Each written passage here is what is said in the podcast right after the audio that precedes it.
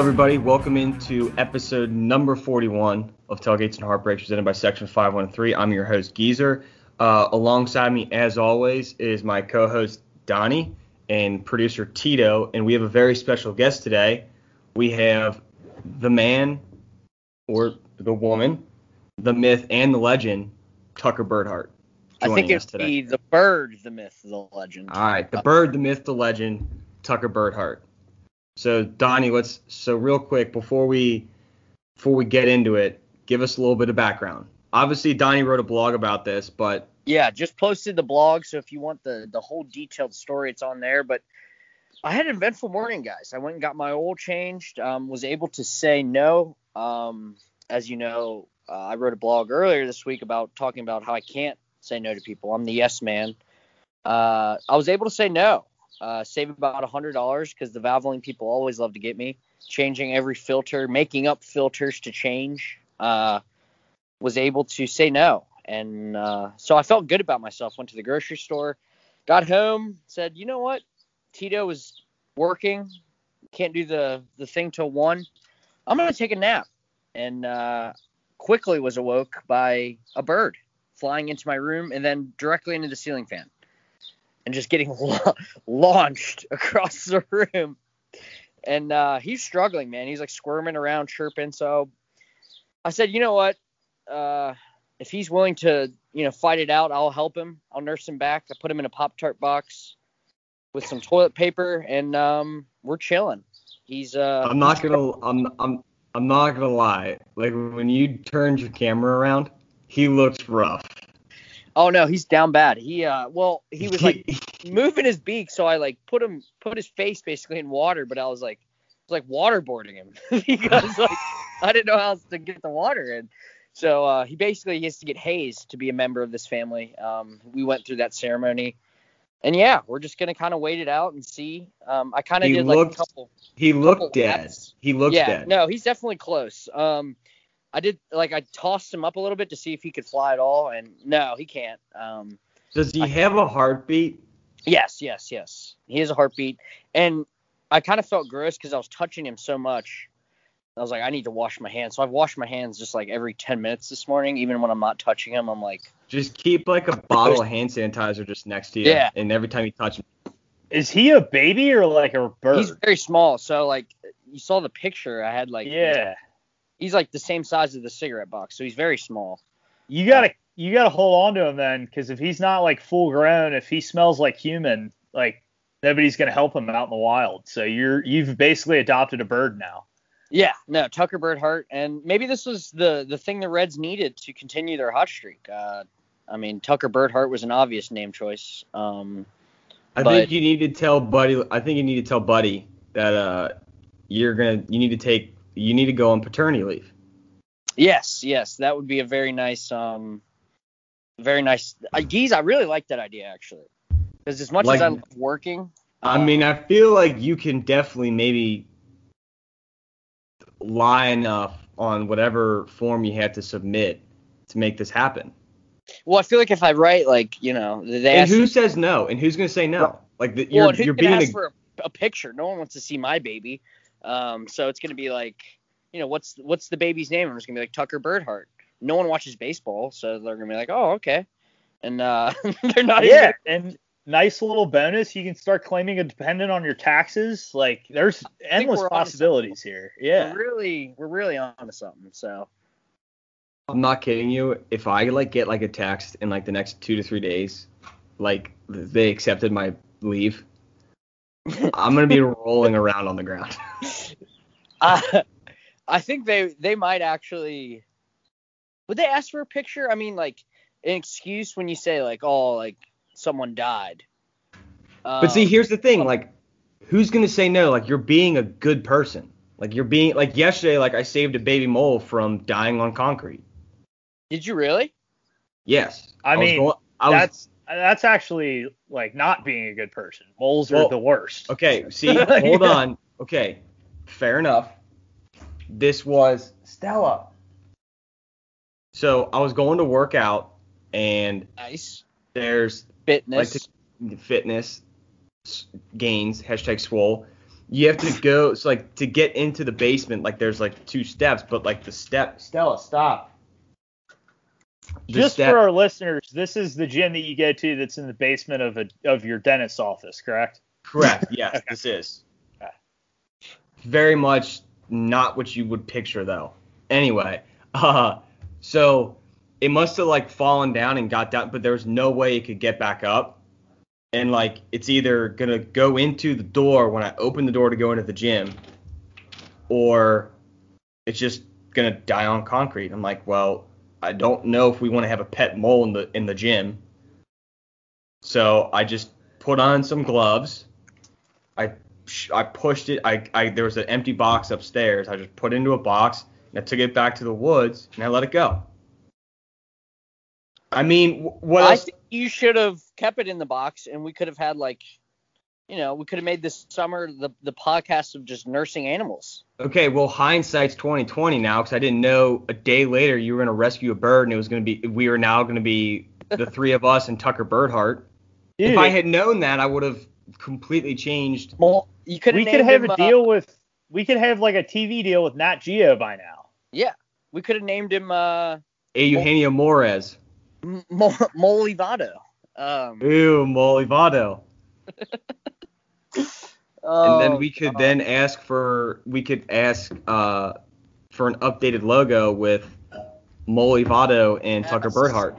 Yes, as like cartoon. Yes, I like that. We need to get what's his face on the on the computer working on this already. Any hey, graphic Sanka, designers- You know that sick logo you made for us? Yeah, we need you to put a clip art bird on there too.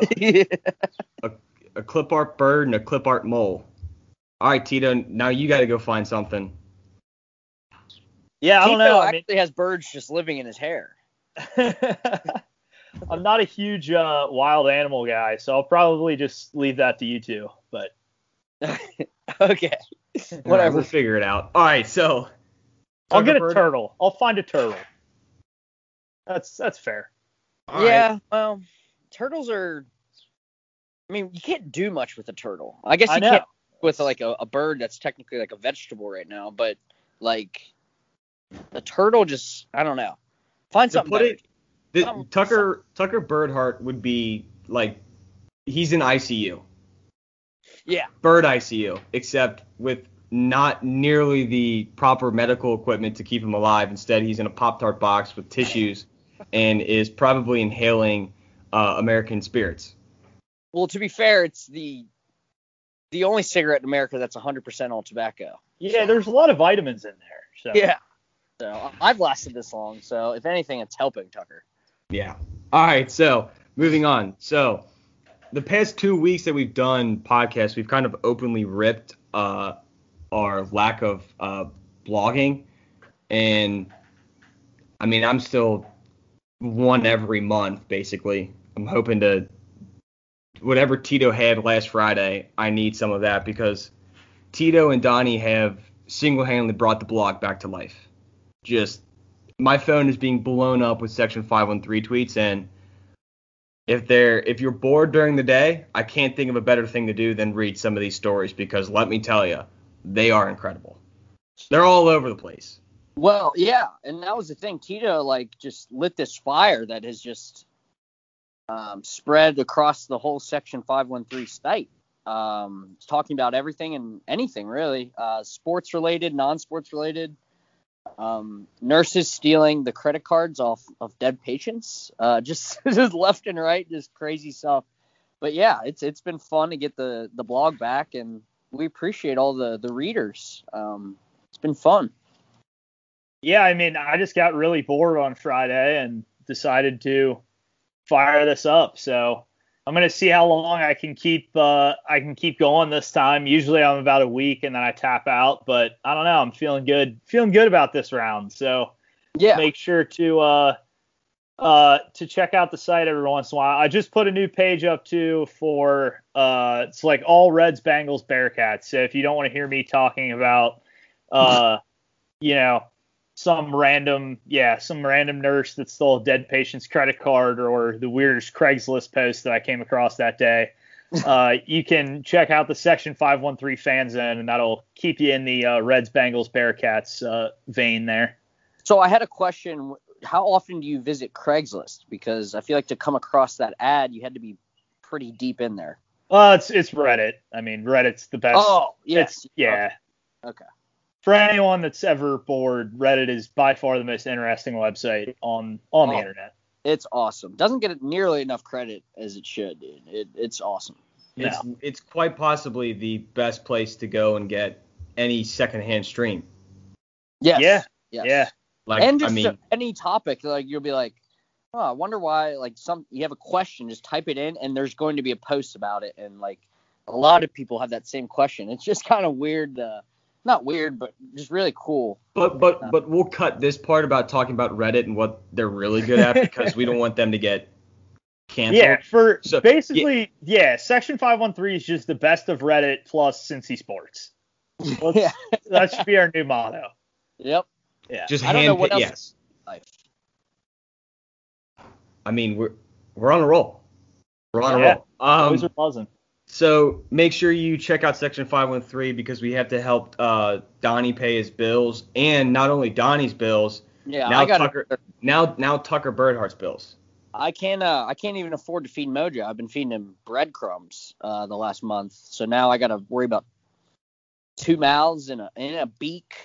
Th- It's like- this is actually a great marketing pitch. If you don't want to see Mojo end up eating Tucker Birdhart, then visit the website because we need to pay to feed both of them. So Yeah, Tucker Barnhart. I mean, he better.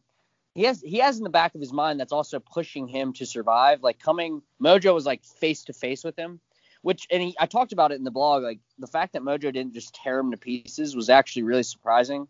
Um, I think Mojo he, he's ready for a little brother, and uh, I just got to kind of keep the distance. I'm gonna put Tucker on the ledge. How quickly do you get a one of those like bird cages and just keep them in your house? No, he's gonna stay in the Pop Tart box. I'm not gonna spend. um, he, I also said in the blog, this isn't the fucking Ritz. Uh, he's gonna he's gonna have to work a little bit. Um, He's gonna have to pull his weight. ar- He's gonna have, I'm he's taking gonna have to pull his weight around the house. Yeah, I mean, I if I have to dig for worms and give him water, that's about the only the only thing I'm gonna do. I would love to see because I forgot to mention this in the blog, but when I first got him, like picked him up, I was in my like underwear. Obviously, I was taking a nap, and I like ran outside because I like you know I didn't want him in the house, and I kind of wanted to see if he would just fly away, and like kind of like tossed him up a little, you know, like fly away and uh, just sitting in my under. So I'm hoping to God no none of my neighbors, 'Cause- and then they'll see me digging for worms in about an hour. They're gonna be like, "What the fuck?" Um. So yeah. All right. So we're actually gonna get into sports now because this is a sports podcast and a sports blog slash that's what we are. So uh, super regionals took place this weekend. Um, a lot of great baseball. Um, s- still a shit ton of runs. I oh mean, man. like the the biggest thing for me was Arkansas kind of going, which is probably the biggest story of the weekend. The number one seeded Arkansas Razorbacks fell to the Wolfpack it. of uh, NC State, and quite honestly, the heel turn of just going what tw- they won 21 to two game one, Yeah. and then they had that nail biter. It was like maybe like what six to five on in game two, and then obviously the heartbreaking loss of game three, which quite honestly, that re- that poor reliever man, uh, what's his name? Yeah.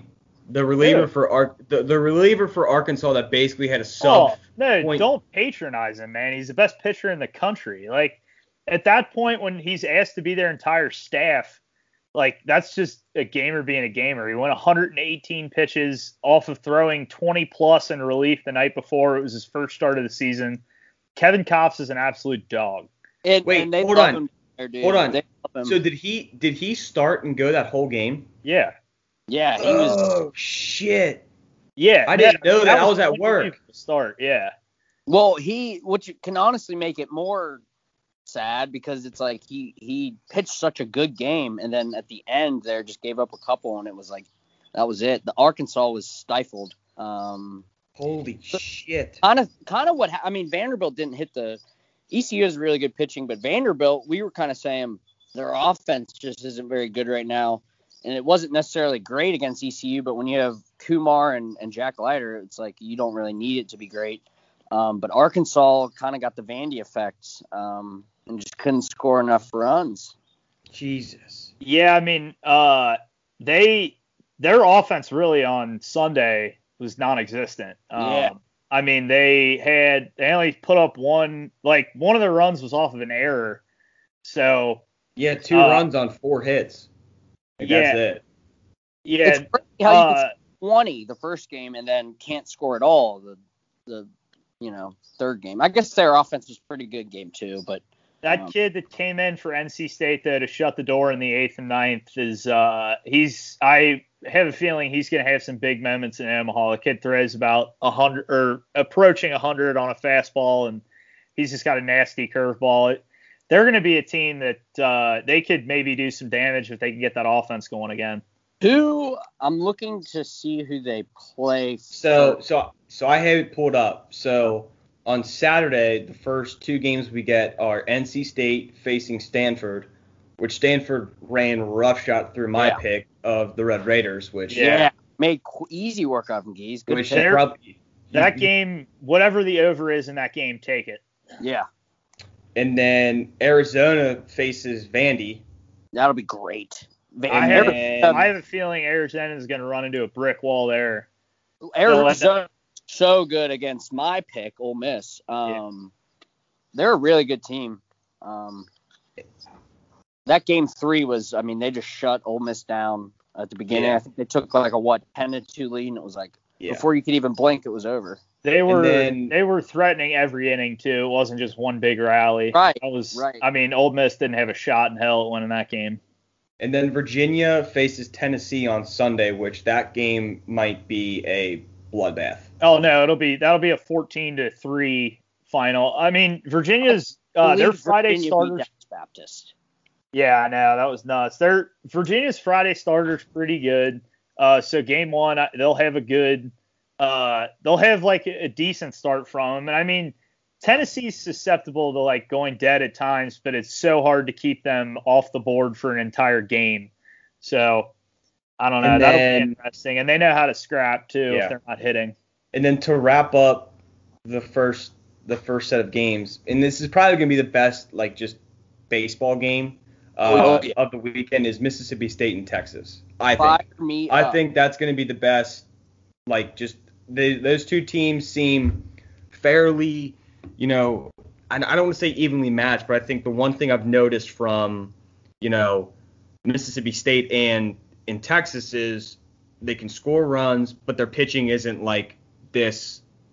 They don't really have like You haven't watched Texas then. They got Ty Madden's the best. He, I mean, he's the third best starter. He's the best starter that's not on Vanderbilt left in the tournament. Yeah. Threw an absolute gem in the in the super regional.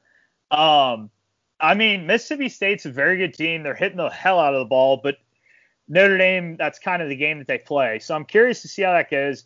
I still like, uh, I don't know. I, I said Texas before the super regionals. I'm sticking with them just because I think that their offense is built to do more than just hit home runs uh, to score. So I don't know. I, Mississippi State gives me pause just because I'm. I mean, obviously Notre Dame put up crazy numbers in their regional. I think it was 25 runs or something, or no, it was 50 runs or something. No, Yeah. it, it, Or it, it felt like a hundred. Yeah, It Yeah. felt like a hundred. But uh, they're gonna. Uh, I, I don't know. That'll be a that that'll be an interesting game. I feel like it could be one that looks a lot like Texas's game against UCF, where Texas jumps out to a decent lead because the they were able to Ty Madden is able to shut down Mississippi State for the first five or so innings, and then all of a sudden it becomes a game. But I mean, Mississippi State's got a ton of power, so we'll see how that goes. But then again, Omaha's a big park, so Yeah. I don't know. There's a lot of variables in that game. That's And I think that's definitely the biggest toss up of the first matchups. Yeah, and I think the one thing that is, and I know it's kind of chalk, but I, I just feel like, like if you're, I mean, obviously, so you say, you know, Texas has the third best starter. You know, I feel like pitching obviously always is kind of that like, that's what really gets every team over the hump, and I think that's why some of these recent teams like the team, the recent teams to have won to have won it have been successful. Like if I go back like 10, you know, 10 plus years or whatever, like when when South Carolina had their run of it I felt like there was the all right, they have a guy, they have a, a, a solid starter, but they have this rock solid guy in the bullpen. They were all South Carolina's teams were all like low scoring teams that were clutch hitters, and that like clutch hitting wins the College World Series. That's what it comes down to every year. And and I think a team eh, like Vandy. I mean, obviously when you have two projected top 10 starters in your rotation, I mean, that's obviously going to help you no matter what. And I don't know their bullpen situation, but I feel like they're just kind of like biding their time a bit, you know? And because I think they're they seem like a team that can score runs, but they also like aren't afraid to play small ball. And I think that's one of those like underrated like parts of college baseball is that there are so many teams that still are like, yeah, we're gonna do it because like every run counts. Especially in Omaha too, and like like the first second row home runs that go out in all of the parks that have been played in so far, with the exception of Texas, which is huge, are not going to be home runs in the College World Series. Omaha is just a bigger park. So yeah. Uh, and I mean, granted, that doesn't mean that like shit, somebody from Notre Dame hit it across the street at, at Mississippi State. Like guys are still going to hit yeah. home runs, but it's going to taper off a little bit, I think. Yeah, I I would agree. It's going to be fun. I mean, this is like we said, this is one of the best tournaments, if not the, you know, aside from March Madness, this is one of my favorite times of year. Um, and there's a lot of good teams that are playing. There's really no like I don't think there's any true Cinderella team in there right now. I mean, NC State. It, it, would it would be Virginia if they could get there. NC State's a good story because they started one and eight, but they did have a great back end. And they have a and they have a great coach too. So I feel like when you have like a great coach that has a ton of wins that you know any run that they make isn't really surprising. I'm so pissed that Dallas Baptist lost because they would have been the obvious Cinderella. I was ready to buy a Dallas Baptist jersey after game one. Um, tough loss. They uh, that that kid pimping the home run and then getting it caught at the wall was just sums up all of game three. They gave up a grand slam. I think it was in the seventh. To that pretty much put it out of reach. Just a tough, um, tough way to go out. And in Virginia, like we, we talked about last episode, they don't do much for me. Um, I know they got the the Dana Beers pitcher, but other than that, they're just kind of a meh team. I know their pitching was really good against Dallas Baptist, but they're the Cinderella. But the way Tennessee's playing, I just don't see any way they make it a even compatible. At least the first game. Yeah um, against Tennessee. The way, and then they got to face the loser of Texas Mississippi State. So good luck. It kind of like obviously like of like that you know that region, and then like the winner that they got, like that's like the least interesting. Like Virginia's probably the least interesting team in the tournament. Like especially for it, and and for us, and you know, I'm not like trying to latch on to South Carolina, but like for us, like talking point wise, like obviously if we had if South Carolina makes it, that makes this a lot more interesting for us just as a podcast slash blog, and especially for Tito. But then at least like with Dallas Baptist, there's some intrigue. It's not like this big name program. You know what I mean? Even though yeah, they, they are even though they are good, like they have yeah, made some noise. Good. They've been awesome yeah. all year and they've made noise in like recent years. Like this isn't like the first time I've heard of Dallas Baptist. Um, but like when you take away some of those like teams out west at like you know like the Cal State for Fullertons and like the level of intrigue that you're getting right now isn't necessarily there, which kind of sucks. But I mean, yeah, Virginia's just meh to me. Like I'm not. It's the first time in a long time that I can remember that there's been a College World Series that didn't include a like non-Power Five school. Yeah. Like everyone's in either the Pac-12, the ACC, the SEC. Uh, yeah, I think that's it, right? Yeah. Yeah. Mm-hmm. So. Yeah. Yeah, I mean that kind of sucks a little bit, but uh, I mean I don't know. I think that uh, I, I think that the first the first couple days are probably going to be pretty chalky, with the exception of like I could see NC State doing something. They're actually the biggest long shot right now on the Barstool Sportsbook. If you want to drive to Indiana and put a future in on them, they're 12 to one to win it all. I think that's a fun little thing Yeah. to throw some money at. But uh, yeah, so I mean, Vandy even has value too, aren't? What weren't they like? yeah, they're the favorite. They're plus 280. I mean, yeah, but I mean that's but like it's I don't still I don't like that. Like I don't think Vandy like makes like Vandy might I don't see them finishing in top three. I think it's Texas, Tennessee, and and either uh, Mississippi State or Arizona. I think Uh, I really don't. Just- I don't Mm. know. I mean they won their they are the reigning champs, obviously going back to uh 2019. But I think when you have guys who have like Kumar Rocker has not only experience but he's had incredible success in the tournament, and then you pair that up with a guy like you know Jack Leiter, um, it's I don't doubt their pitching performance at all, but like you look at the rest of the teams in these tournament in the tournament, with the exception of Virginia, all of them are scoring runs. Like, well, I guess NC State got Kevin Kopp shut him down, but Saturday they look great. I mean, like Texas is putting up runs, Tennessee's putting up runs, Arizona's clobbering the ball, Mississippi State's clobbering the ball, and Stanford like has home run hitters up and down the lineup. So, like I, I you know, they're to have good outings. They'll hold teams to two to under two or three runs for seven, eight innings. But I, I don't like, I don't know. I, I feel like it's to be really tough for them to keep the lid on these teams for as long as they need to, with as bad as their offense has been lately. So the advice would be this week to bet the overs. I would say, yeah. Yeah. but It's you gotta the theme you- of the you- tournament. Yeah, but then you factor in that ballpark though.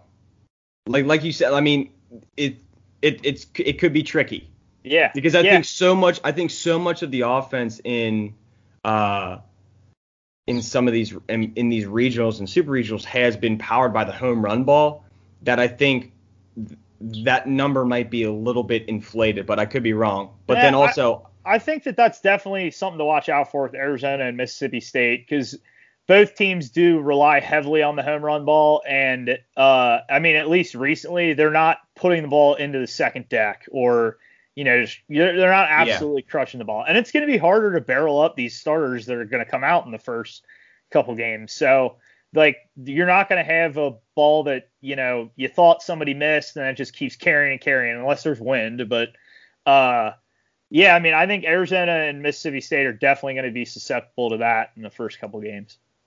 before we before we wrap up and move into an ad read, and then we will wrap up the episode with the Reds. Um, good pitching always best, good hitting, and I mean the the thing with and the thing with Vandy and it is those are two guys that are not like good like college pitchers. Like those are guys that are going to be aces of an MLB team in four or five years.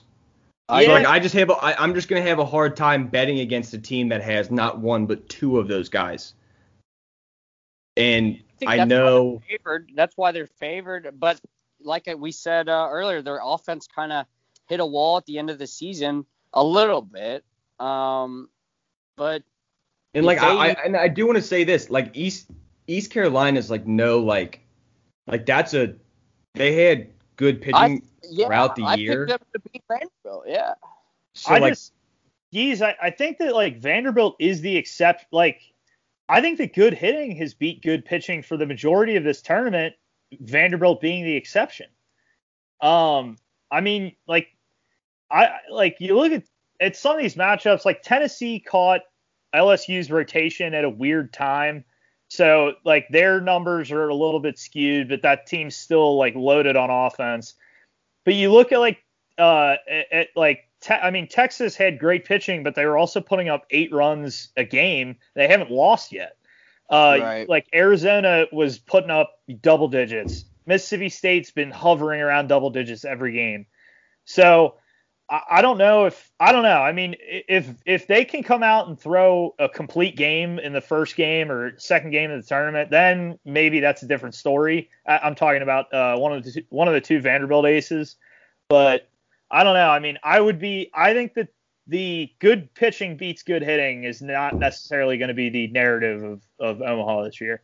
Do you think, and this is why we're quickly while we're talking on Vanderbilt pitching, those two studs. I just kind of like go back to at least Kumar Rocker. I think he's the biggest college prospect, like pitching prospect since Strasburg. I would agree. right? Yeah, and I think to- I think like said, Leiter- two of them you don't want to bet against them, and but I think Leiter and Kumar are both top ten picks. Don't you I guys think yeah, Leiter's projected to go top five. But I will say this, so I mean that ECU pitcher that threw game one has a sub two ERA. Like he had a awesome. sub two ERA going into the year. So like it wasn't like you Yeah. know, it wasn't like they were struggling against some like middling starter. Like that was their best guy. And I mean, so you know. Yeah. Yeah, I know what you're Uh, saying, though, Tito. Gavin Williams is I- his name. He's Real Yeah. quick, I got a hot take. first round. I got a hot take about the uh, Vanderbilt pitchers. Uh, the Red Sox had the number three overall pick due to a trade. I think it's I- four. Four. It's I would not be shocked if one of those two ended up in their bullpen by the end of this season. No way. this season? Yep. If it's if it's if they go rocker, I think there's more yeah, smoke definitely. to that. But like I think they're gonna go with Jack Leiter. I, they You think could. Leiter gets saying, the like, picks ahead of- Yeah, I, thi- I think it's very- Leiter's Leiter's got the name too. I he'll mean, go. He'll go first, but he's got uh, the he's got the bloodlines.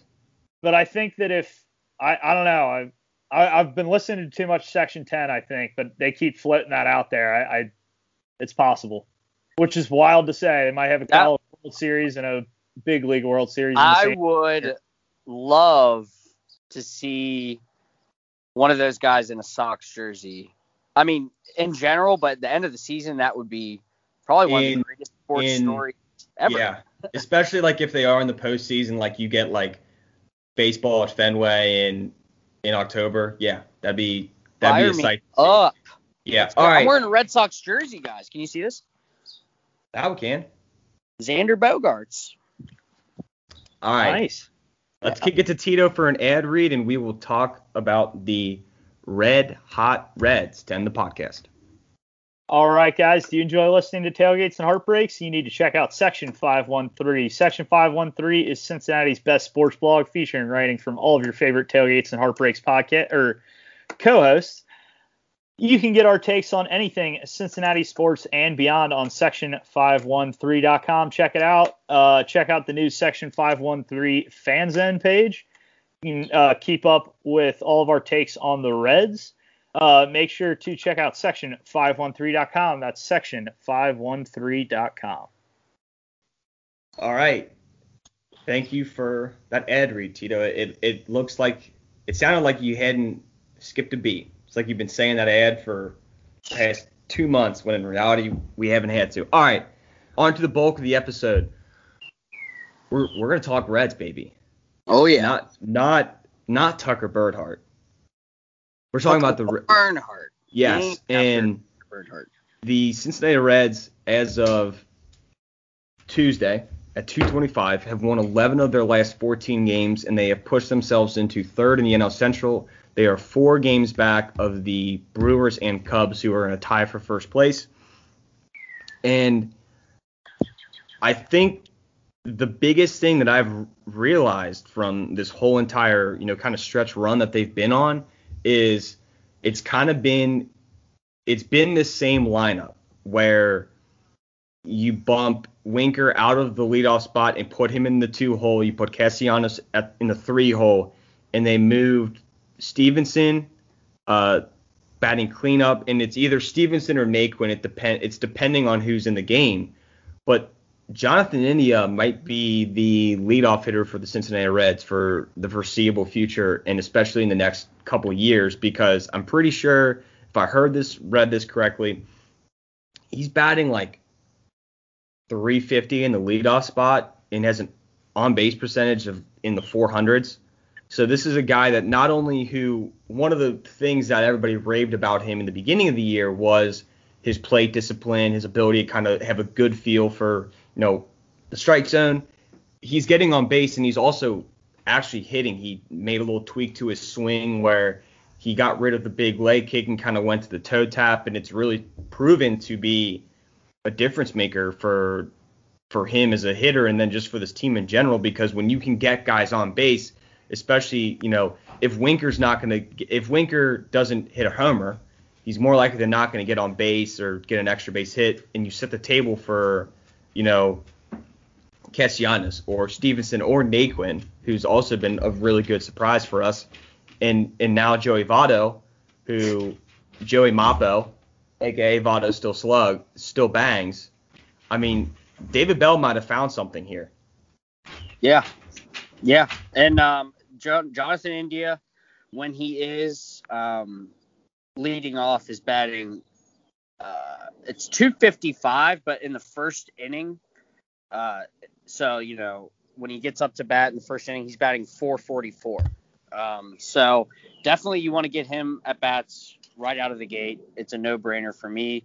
Uh, the way he's been producing, and like you said, he's just he plays like he's not a rookie, and I love that. Um, I think you could say the same thing about Tyler Stephenson. um, although he's not technically a rookie. I mean, this is his first full season, um, like not considering COVID.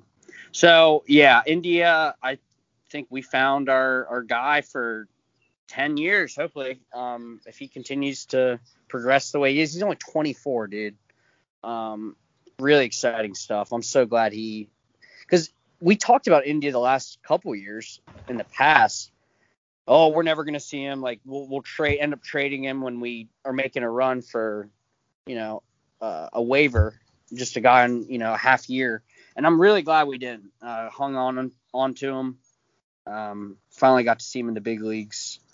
He's killing it, man. And I think he's going to be people's favorite player. Um, it shouldn't take that long. Yeah. Because um, he's a very like likable from the hair tats, like the Pirates of the Caribbean walk up song. He's a very likable player, so you love that. Everyone likes people that steal bases. Exactly. So I wrote, so I just wrote down just kind of the lineup that David Bell has been running out there, and I really think he he's he's found something with it, and you know it's one of those things where if you if you you know if you're one of those people who listens to Jomboy and Talking Yanks, the Yankees just continue to flip and flip flop everybody everywhere, you know, across the lineup, you know, batting leadoff, batting eighth. Like knowing what your role is on the team and what you're supposed to do, you get that sense of, you know, comfort every day you go to the ballpark. So he's ran out pretty much the combination of so you got Jonathan India leading off, you have Winker in the two hole, followed by Castellanos in the three, uh, batting third. If Stephenson is playing, he's typically batting fourth it depends if Naquin's there in the lineup. Um, but if uh, if Naquin's starting in center, he's been batting cleanup. Yavato batting fifth, Suarez batting sixth. If it's Farmer at shortstop, uh, he's typically batting eighth if um if Tucker's catching. But so typically Tucker's like in that six six seven spot. Like I just think, you know, you have that you know, you have your top of the lineup figured out. And if you just keep Votto in the five in the five spot, that's great. You have Aquino coming off the bench. You have Shogo, who I think is as shitty as it is, because I really do think it's kind of tough to to really say Shogo is this or that because of the fact that he only had 60 games to really get you know acclimated to you know Major League Baseball. You know, it's not what he was doing before, and then he kind of just he starts the year on the uh, IL, and quite honestly, he wasn't really he you know kind of was getting sparing you know pinch hit ABs, but when he started, he's actually batting like almost 300. But now he's kind of starting to figure it out really, and you know he's giving great ABs when he's being asked to come in and pinch hit. He's hit some rope shot doubles off the wall. He almost had a homer uh, in the third game against the Rockies. And if you kind of bring him on in the latter part of a game, he's a great defensive substitution for Naquin, who is kind of a so-so center fielder. Yeah. And this still, you still have Moose, who is supposed to be coming back in heading into the San Diego series um, right. once we wrap up in Milwaukee. Senzel, who is expected to come back after the All Star break, and Max Schrock, who I think of like that like platoon like this bench depth guy is probably the best one that they have because I love his I love his approach to the play. He's not a big strikeout guy. He's a contact guy. And if you just put the ball in play, good things happen. And then obviously it sucks that he gets that calf strain when he had the chance to go for the cycle um, before Yeah. I think what I forget what series that was, but Um, real quick note while you're talking about Suarez batting sixth. When he's batting sixth, he's hitting 308 with a 973 OPS. It's, and that's over 42 appearances too. That's not a very small sample size. yeah. And I'm not saying it's going to be the fix, but like my God, it's better than anything else. the the best thing I think the only so Barry Larkin talking baseball is kind of like want to gouge my eyes out. But like when when Barry Larkin actually talks about like what it's like as a player, like from his experience, like when he was talking about Suarez in his finger injury from I guess he was like some making dinner or something like that. Yeah. But he said that injury, like when you have an injury like that, it forces you to slow down a bit at the plate and not try and just hit the ball 120, you know, percent. Whereas you slow down, you kind of focus on just trying to put the bat on the ball and let let the rest take care of itself. Since that injury, he's looked great at the plate, and I, He's- and you wonder.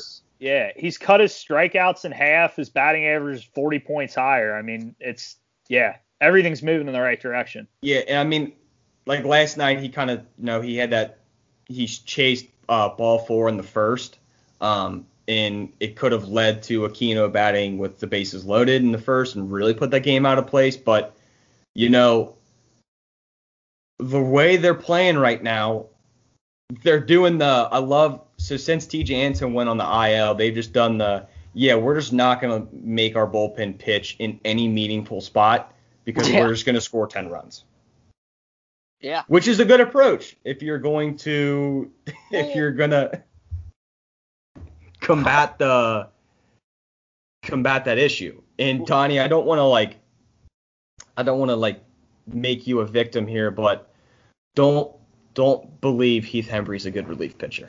Okay. I know. I don't obviously because like in his last. I, I threw Aroldis Chapman into the tweet. I wasn't being serious. I didn't see the Chapman part, think- so Okay.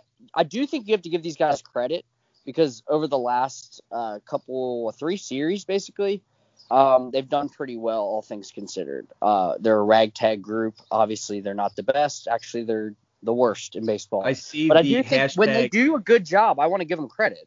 So Yeah. last night, you have to give them credit. Last couple games, you have to give them credit. someone has called them the hashtag waiver boys. I like that. I mean, it's I like what if you listen to like Lucas Sims come out and he, you know right now with Antone out he's kind of the leader of the bullpen. He was like, yeah, we basically meet and we're just like, all right, boys, like let's go prove ourselves. They know everyone thinks we suck. Like he, they're not shy about the fact that everyone. It, it's like a, a universal fact that No one thinks Lucas Sims sucks. I love how he's fallen on the sword like as a collective. Well, yeah, like we but- but suck. I, I like that as like yeah, I know what you mean. Yeah. It's like a universal fact that the bullpen sucks and everyone knows about it except the front office, um, who I guess just, you know, people talk about it, they put their fingers in their ears and go la la la la la. Uh, or they just know and don't want to spend money. Um, Yeah. Pr- I think, Probably. I think it's a little bit of both. But Yeah, but um how about one thing? David Bell leaving his, you know, starters out, but especially the rookies. I mean, Vladimir Gutierrez last night in the Brewers win, he threw 110 or 111 pitches, and uh, David Bell. I think it was 103. I don't think it was 111. I could be wrong. you have to look that up because I thought I'll look it up. I was at work and I was listening to the game. I'm pretty sure they said that. But it was a it was a gritty performance and yeah, it's I don't know how you can justify Jeff Hoffman coming back in the rotation. no, no, there's At there's all. not a world where that's plausible and acceptable. There's well, no way. hold on, Geese. Real quick, while I was doing some research for a blog today, Jeff Hoffman and uh, Vladimir Gutierrez both have the same amount of wins above replacement. It just took Jeff Hoffman six more games. One So- yeah, Donnie 110. He threw 110. 110. Yeah. Okay. And wins above replacement, that's one thing, but I think I know. when It's a you- joke. I, I, okay. All right. Well, uh, Red's Twitter last night in his first career first four career starts, 2.74 ERA, a 1.85 average against him, and a 1.09 WHIP. Um, like yeah, that guy is a is.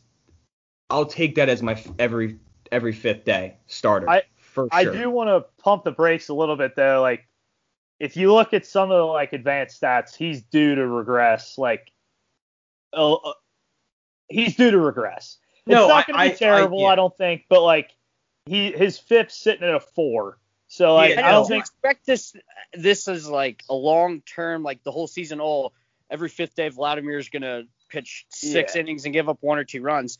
That's not realistic. But I think He- we can't rely on him to go out and give us innings. And he's he's got balls. He's proved that through his first four games. He's gonna go out there and and show some guts. And he's not scared. He, neither is Santillan. I think yeah. it's only one one game where he's pitched, but neither one of these guys are seem to be phased by the show, which I love. I love. They, that. Tony uh, Santillan is going to be a nice addition to the bullpen. That So- because I Yeah, because yeah. I when think that's comes I back. You mean? yeah I just don't see I just don't see a way that you can justify put sending him down because I think both I think both Vlad and Santillan have they have like they have some nasty stuff, but they also have shown that they're going to grind it out. Yeah. You know, I think that was one of the that's the one thing I really like about Gutierrez is is in his four starts. He hasn't been perfect. The numbers maybe don't necessarily align with the advanced stats like Tito said, but there's just that it factor to him that I think he's got the stuff that even if he doesn't kind of have it, he can still work his way through it because he's got a re- he's got a pretty good fastball, he's got a good breaking ball, and he's not he's not afraid of the moment like Donnie said. Whereas Jeff Hoffman, it felt like you're taking nails to a chalkboard to get him through four innings, whereas Gutierrez might it might be not so pretty, but I have faith in him to get through five innings where his walk rate isn't, you know, he's not walking guys that he shouldn't, whereas Ho- uh, like Hoffman just doesn't have that. Yeah. And that's and that's okay. And Hoffman That might was- not be Hoffman might not be a starter. I think Hoffman you could maybe figure out a way to maybe make him a potential, you know, bullpen arm in AAA and Oh. just work on that with Yeah. that. Yeah. But like, I just it- him going out there four times, it's just not like well, I think not. with um the thing with Santillan and Gutierrez, if you're gonna say, oh, they need to be, um, you know, if they're gonna be starters, they need to be starting every fifth day. I think they've had enough minor league experience where um, they pretty much know their stuff, and while their stuff Yeah. can continue to get better, and when you're prac, you know, in the minors as a starter, you're gonna be able to develop that more than just being in a bullpen and pitching, you know, every third you know, like what I'm basically trying to say is I don't think it's it's you're you're risking that much to send Gutierrez or San, Santillan into the bullpen for half a season. Um. But that's a good point to bring up the topic we had discussed. When was it last week? Hunter Greene and bring up like a guy like Hunter Greene and stick him in the bullpen. I don't think he's had nearly enough time to develop. So that's why I don't want to do that. So so I- real quick, so I'll so I want to set the table off that because Okay. so on I think it was what two days ago, yeah. uh, Hunter Greene uh, is getting called up to AAA Louisville. Donnie obviously had a blog post about what to do with some of these young guys.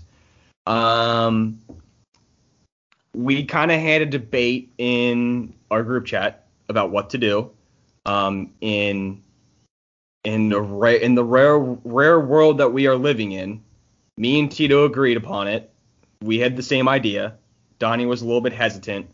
Um, I am of the belief that if they are still in contention, which I really do think they will be, and they because I don't necessarily see them making a move to get a, a arm at the deadline, um, a impact arm at least. Um, I could see them take some like middling reliever, you know.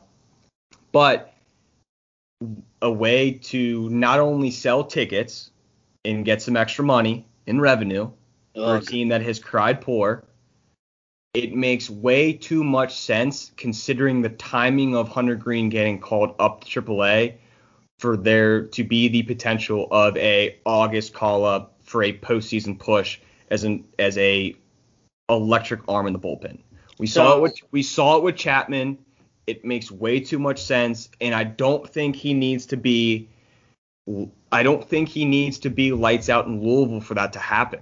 I think if you know he has the stuff, yes, he was underwhelming in in spring training, but I think when you I just think when you look at it, it makes way too much sense to pair him up with Lucas Sims and Tejay Antone, who are these hard throwing righties out of the bullpen. You bring in another guy who, like we said, he's young, he's electric. It sells tickets. It's what the Castellinis will do in a heartbeat. And I think you can you can definitely sell to your fan base that this move is not only worth it, but it's like what you had in in mind to fix the bullpen. Like they can sell that to the fan base. They can sell that to me in August. I'm going to run with it because I think he can be successful as long as there is no innings limit on him because of the Tommy John. That's the only thing I think can derail that idea is if they have set a innings pitched number. So this is what it's going to be, and he can't go above or below it. In which also makes the timing of the call up a little bit interesting because it happens so quickly. And it's going to happen with Nick Lodolo when he gets over this blister issue. Nick Lodolo is going to be up in AAA in probably two weeks. Mm-hmm. So, I mean, Tito, I'll let you go, and then I'm gonna bring up why the big my big concern with that. Yeah, I mean, well, I mean, he's pretty much laid out a pretty good point. I, I think that it is like it's very much a they're not going to do anything uh, as far as bring somebody else in that's going to wow people, and like we kind of got uh, uh, the Reds pitching staff definitely got kind of a fire lit under their ass a little bit or a little bit of a spark when Gutierrez and uh, Santillan came up. Like that, it that has an impact on people watching, you know, a, an excitable young player come up and perform at the big league level. And I think that this team's probably going to need that again at some point in this season. And I think that bringing up Hunter Greene to put him in the bullpen is a very viable option. It, and you know, he doesn't need to be. At this point, we're not even talking about like it'll hurt the Reds if he comes up and sucks. It's what what does this do for Hunter Greene? Yes. And I get that argument that that that Donnie's got, but like he he just needs to be like man like he just needs to be you know very average. He doesn't need to be incredible. It, it'll get him a you know a couple of a little bit of experience at at the big league level, and we're not talking about a full season. If this happens, it's going to be a late July August call up. So it's not like he's going to lose a ton of starts in the it'd minors. be it, it'd be when the the rosters they get that Yeah. August September boost for the playoffs. Yeah. Because I mean, adding that's typically when you bring up guys like that, you maybe bring up one position player to add onto the bench, but you typically are bringing up extra arms because you have that whole wear and tear of the year. Like Nick Lodolo could even be one of those guys that gets called up because he's a lefty arm. He's got the he's got really good stuff. His slider fastball combo has been lights out in triple in double A. It's quite honestly been better than Hunter Greene.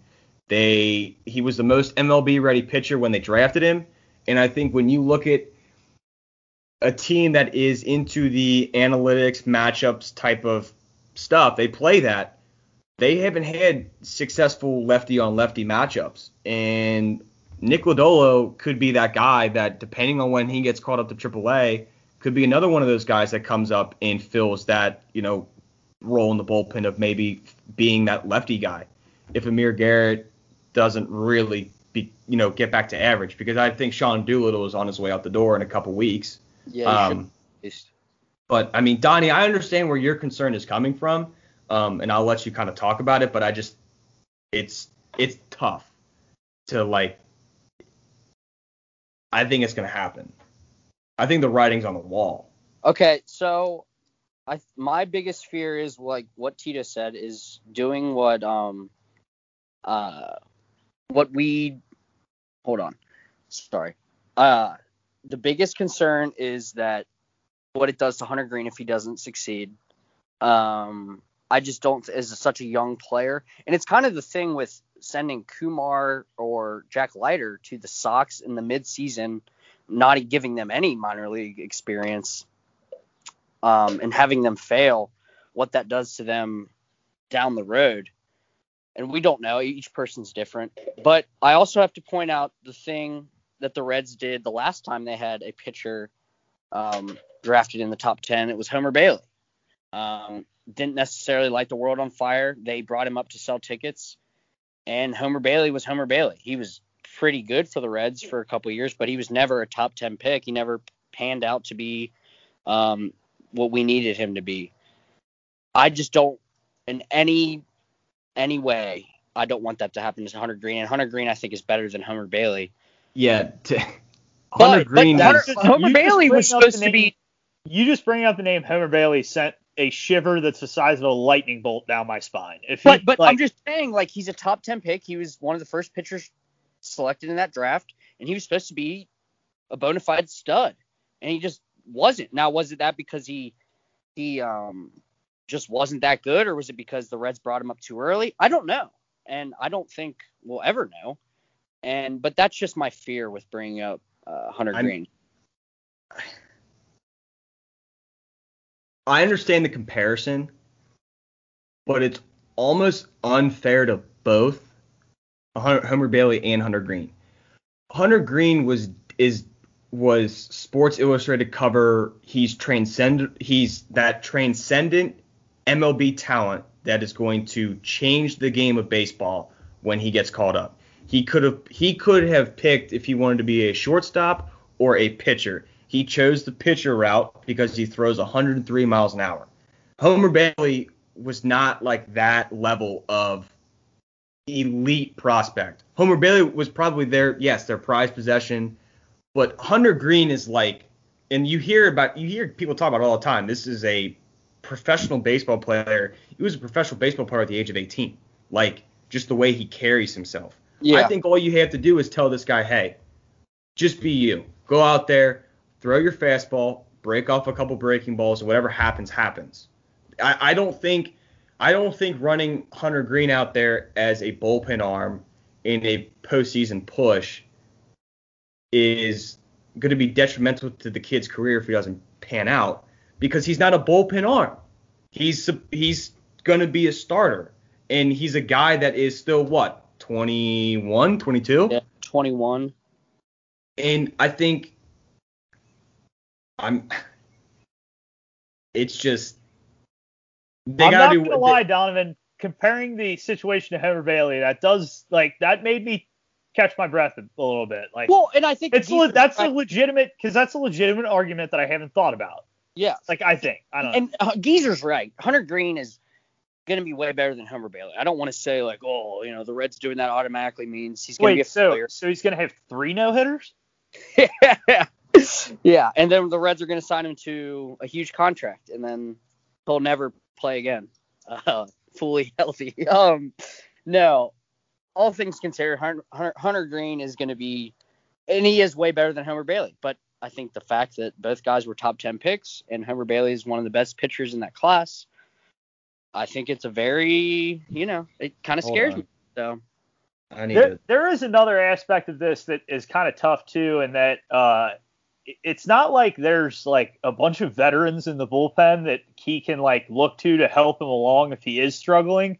So it is kind of be it's gonna be one of those things where it's like this either works or it doesn't. Like it, it explodes in our face. yeah, it's that that, as a baseball, a general baseball fan, if this was like another team, I'd be like, oh, bring him up. Like Yeah. the Red Sox, let's do it. But as a, like a fan of my team, I'd be like, whoa, I'm, Yeah. let's just hold on a second. And he's only pitched 100 innings in the minors, man. Like, I don't know. there's not like yeah i mean you're not when as soon as he comes up you're not going to see a bunch of progression like it's gonna like he is gonna be what he is so that that could be a problem if they if if he comes out and sucks in his first three appearances and they keep him there then i agree with you 100% because he's not going to get any like there there's not going to be a huge change in his game from appearance one to appearance six or seven Coming Like- out of the bullpen, you mean? Yeah, yeah. Yeah, I agree, and that's like why I'm talking about this season. Yeah. yeah, I that's why I think we'll see how he does. In, now, if he goes out and throws, you know, an under two ERA like he had in Double A, uh, then I think you can talk about it by the end of the season. Like, I- okay, this guy has to be brought up. Kind I like think it's going to be. I, he forced the organization hand, and I think Hunter Greene can do that. But I think if he's not, then it shouldn't be this big rush to get him up here. I don't. if know. I'm, if you're, if you're gonna look at, if you're gonna look at any statistic, I think with Hunter Greene and whether or not they bring him up or not, throw ERA out the door.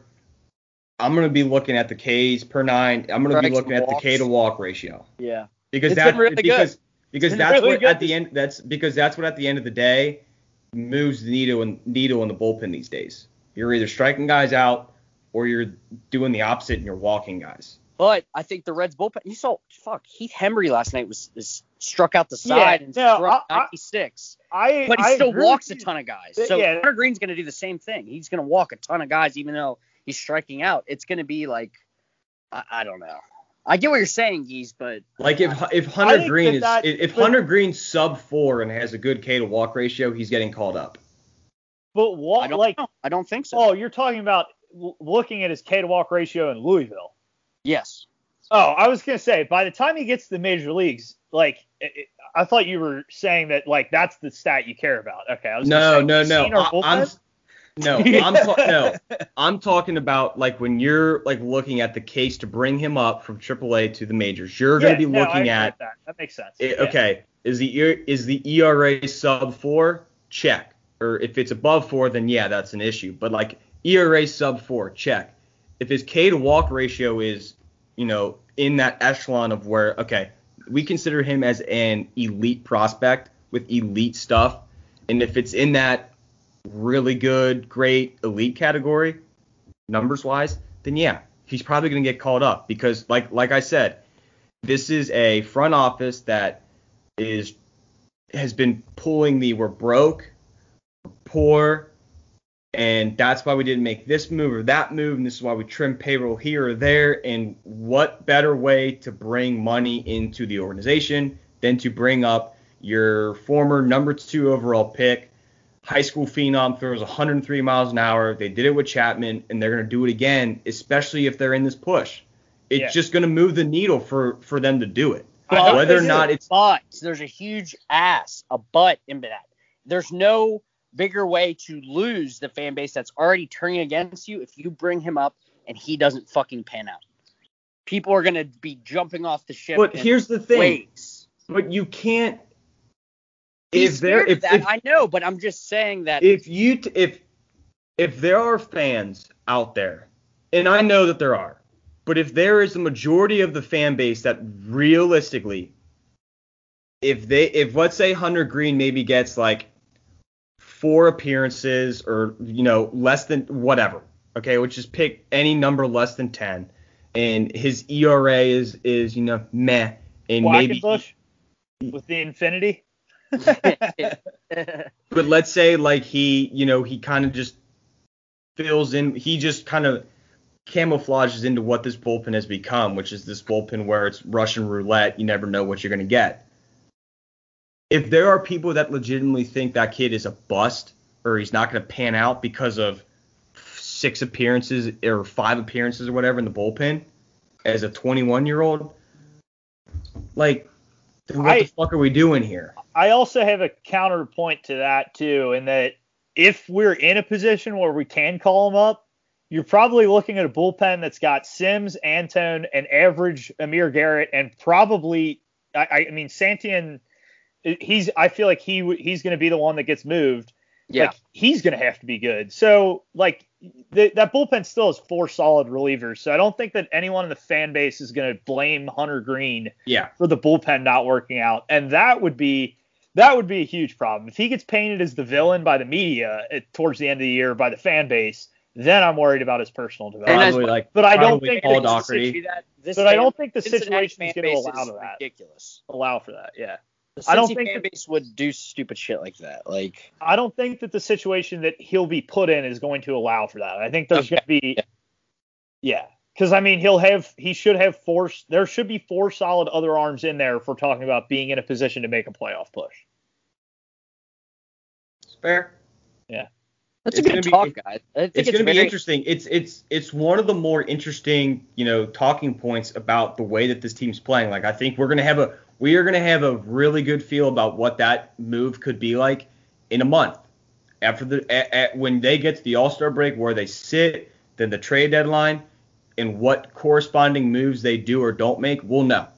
You'll know if they just make some move for some middling reliever, some old fart who's washed he's got a good spin rate, whatever, then yeah, we're probably going to see Hunter Greene being another one of those guys that's going to be tasked with, you know, helping fix whatever is left of this bullpen at that point. But if they make a move for a, I don't know, an above average reliever, a good reliever, then yeah, maybe maybe you you don't see him. But I I just think the timing of the call up coupled with what the bullpen is, it just it's almost like a match made in heaven. I'll I'll throw this out there as a little motivation as we're talking about the All Star break. If uh this will this will get Castellini's ear. If if the red for every for every like competent move that brings a decent arm into the bullpen that we make before the deadline, I'll buy like a I'll buy like a first baseline ticket. Oh wow, Yeah, let's Mr. let's Fun Bags over here. yeah no let's let's enha- let's let's entice him a little bit. Can we get a can we get a like a, a scale or, or like a, a chart that's what's competent and what's not? Well, Like, that's for we, us like- to decide. Okay, That's- all right. That that really depends on what my wallet looks like at the time. But That's uh, smart. I'm, I'm glad we get but, to uh, decide what that is. Yeah. We When should can be the- use yeah. uh, when can we use the um, scout seats again? Uh, let me know when you're in town. They're free most of the time, so. I'm pissed. I'm coming up this weekend, but it's I'm pissed that there's no. They're in San Diego. Yeah. Uh, can we talk about that for a second? I'm very nervous about the rest of the month of June into early July. yeah, it's gonna be. uh We play a doozy of a schedule. Yep, we really do. But I think I, I will say this to to kind of go off that point. I know like a team like the Brewers has kind of played a pretty cupcakeish schedule up until this point where they've gone on their run. So I I, I really do think the NL Central is going to kind of just stick. There everybody's going to water always finds it level. It's level. Everybody's going to come back. Like the Cubs, I don't think their rotation can keep this up. No, I, I think I think they are I think the Cubs are more like the Reds in the sense that they are going to rely heavily on their you know their offense and the guys that they have in their lineup on a day-to-day basis to carry the load. But their arms, their bullpen, it's not like it's not there. Yeah. The the Cardinals are just falling apart.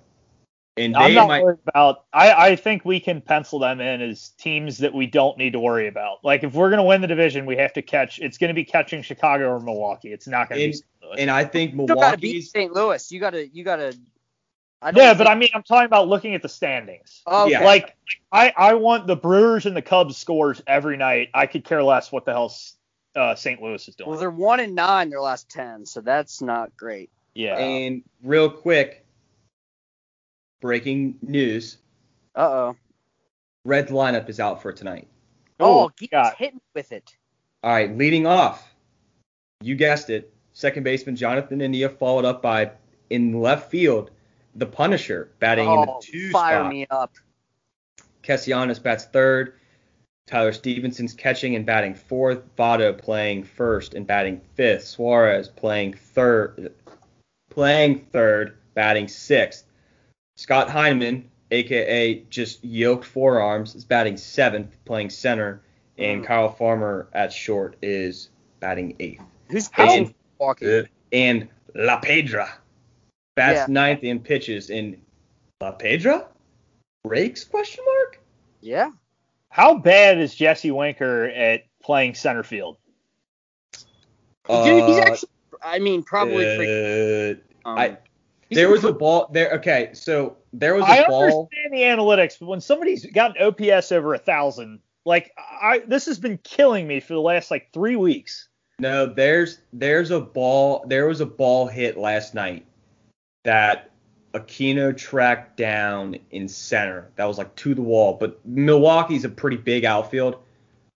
I don't know if Winker could have got it. I just don't know if Winker it Winker has improved defensively, but I think considering the ground that you are asking your center fielder to potentially cover, you need a combination of speed Yeah, and you need and you need to have like Winker But- is still yeah, not a perfect the- I'm not actually asking how good he is at center field. I'm asking why the hell he's not in the lineup. Like I, I, I know that this is what we do and we've done it all season, but like this is gonna this is gonna kill me every time. Like if I if guy has an OPS over a thousand, he should be in the lineup until he doesn't have an OPS over I a thousand. agree. I agree, Tito, but I think that may, maybe you don't know. He needs a day off, and the way the Reds have been getting injured, you don't know. Um, this might yeah, I, I, think feel it's like very this is interesting a how they have Heineman playing over Shogo. I know Brett Anderson's pitching for the Brewers, and he's a lefty, but they have no it, faith. it in kind Shogo. it, no, I I don't think that's it. I just think you look at like I mean, be, let's be real. Like look at the you go the righty lefty matchup, and obviously it hasn't really worked out for Heineman's entire career, but like last game he went out. Yeah, they, I mean, Bell did it, and and I think you know I think that's something you're trying to cash in on, and I. I just don't think I've seen enough out of Shogo in in in last year and this year to where you're gonna give him three to four ABs going against a lefty. Be- yeah, Because no, if you're I gonna do that, if you if you do that, you're gonna give it to Naquin, and you're not gonna give it to Shogo. Well, I think and you, they also want to implement Aquino in the lineup, and that's I think you know why you have him playing tonight against the lefty like that. Um, you know, Heineman over Winker, and uh, And who knows? Maybe it's interesting. I don't know, I, and we'll see. I mean, we'll see. I wonder. I wonder what his career numbers are. Is it against Anderson? Is it Brett or Brent? Brett, Brett. Brett. This is Well, good Heineman's podcast. numbers against lefties throughout his career are not good. Okay, But- so all right. I mean, he doesn't have a lot of plate appearances against him. No, no, no, no. Um, yeah, it's he's got But one look- homer against him. Winker does. Oh, okay. This feels like a day off type of day, not a Yeah, no, that's what I'm thinking. a- I don't necessarily have that big a problem the way you know everything's been going for him this year. I don't. I don't know. And I guarantee you, Winker probably gets inserted in like the sixth inning. Yeah, yeah. Like that's I, what's gonna, I would hope. I would. that's hope. what's gonna happen. Can we um, also, real quick, before we finish up, can we talk about league leader in RBIs since he came back from injury, Joey Votto? Um, an absolute beast, an animal in the RBI. Uh, dude, He- he's been killing. He's He said it. He said it in the offseason. He said, "I'm going to give up batting average on base and focus on my slugging." And his batting average is a little bit down. His OB his OBP is a little bit down, but he's slugging like he's slugging like a power hitter would slug, and it's it's great to see. He's still got gas in the tank, and I think it's a huge jolt into the lineup where you have a guy like that who can set the table, get on base. He has the ability to drive in runs. He's doing it every which way. He's doing it by simply just putting the ball in play. Like last night, bases loaded, he just puts the ball in play, gets a run that way, and then obviously he goes yard. And I mean, it looked like it. It, it honestly looked like at first a routine like fly ball, but then I saw Yeah. him react to it. And I'm Yeah. like, oh wait, no, that ball's gone. it was Okay. it, it was like four ten. Like he crushed it. And I think the biggest thing when when Votto's going and kind of feeling it, it's when he's hitting that that ball and he's hitting his you know that homer against Colorado. That ball was to left center, and it was that was I mean like when I think of like MVP Joey Votto and like those runs, like that is where Vot like when he's going, he's going that way, and that's that's a good sign. And I think him him coming back when he did is a huge spark to this team, and it's oh, obviously it's it's a huge bat because then it you can then potentially hit. All right, so then Stephenson's not playing every day, but Stephenson's a bat coming off the bench, and that's huge. Whereas it's not you know Mike Freeman Yeah, or Blandino. yeah. So- Oh, absolutely, absolutely. Reds are hot, man. Reds are fun. This is fun. I like it. All Let's keep it rolling, boys. Let's do keep it. let's keep it rolling. Let's go out and get a series victory tonight of the Brewers. Close that gap a little bit. Great So- opportunity to pick up a game on the Cubs too. They got a Yes. bad pitching matchup tonight. Let's do it. All right. Oh, That is episode number 41 of Tailgates and Heartbreaks presented by Section 513. I'm your host, Geezer. Thank you to my co-host Donnie for joining me, producer Tito. We're gonna head out of here. You know the drill. Subscribe, rate, leave us a review. Tito, end the podcast with uh, "We're the Reds. Reds hot. We're the Reds. Reds hot." I, I think you just did it. I don't even need to put it in anymore. All right, that's fine. You- yeah. Yeah. Who needs Barry Larkin and the boys to do it? I'll take care of it our, myself. All right. Thank you guys for listening. We will catch you guys later on the week. Cincinnati, Ohio. One more hour and I'll be home. Close my eyes and rest my bones.